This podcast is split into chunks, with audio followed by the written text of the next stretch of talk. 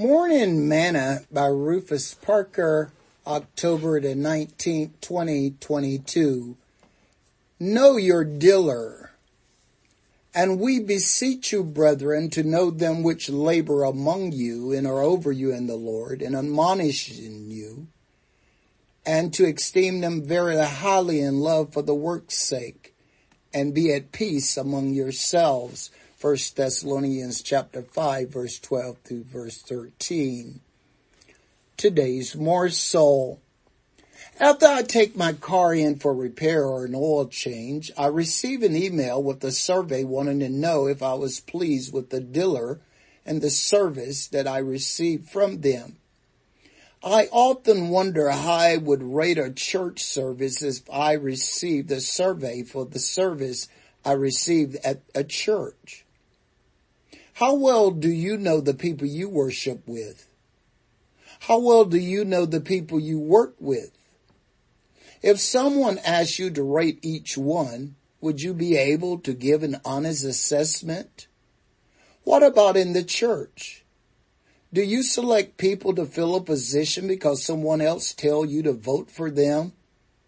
Do you know them? Do you vote for them without considering their character Paul says that we must know them which labor amongst us and that are over us in the Lord. Don't ever forget that Judas was on Jesus' leadership team and he betrayed him. Demas was on Paul's team and he left him. And some scholars believe that the Nicolaitan doctrine that Jesus mentions that he hated to the church in Pergamos in Revelation chapter 2 verse 12 through 17 was a compromised doctrine by Nicholas, a proselyte of Antioch in Acts chapter 6 verse 5. As Paul stated, and no marvel, for Satan himself is transformed into an angel of light.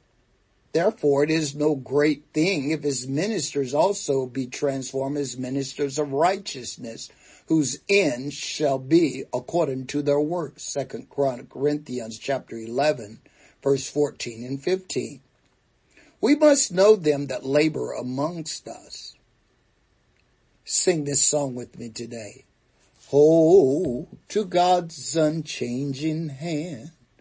Hold to God's unchanging hand.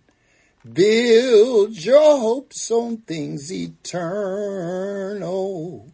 Hold to God's unchanging hand. Thought for today. Remain true to your calling.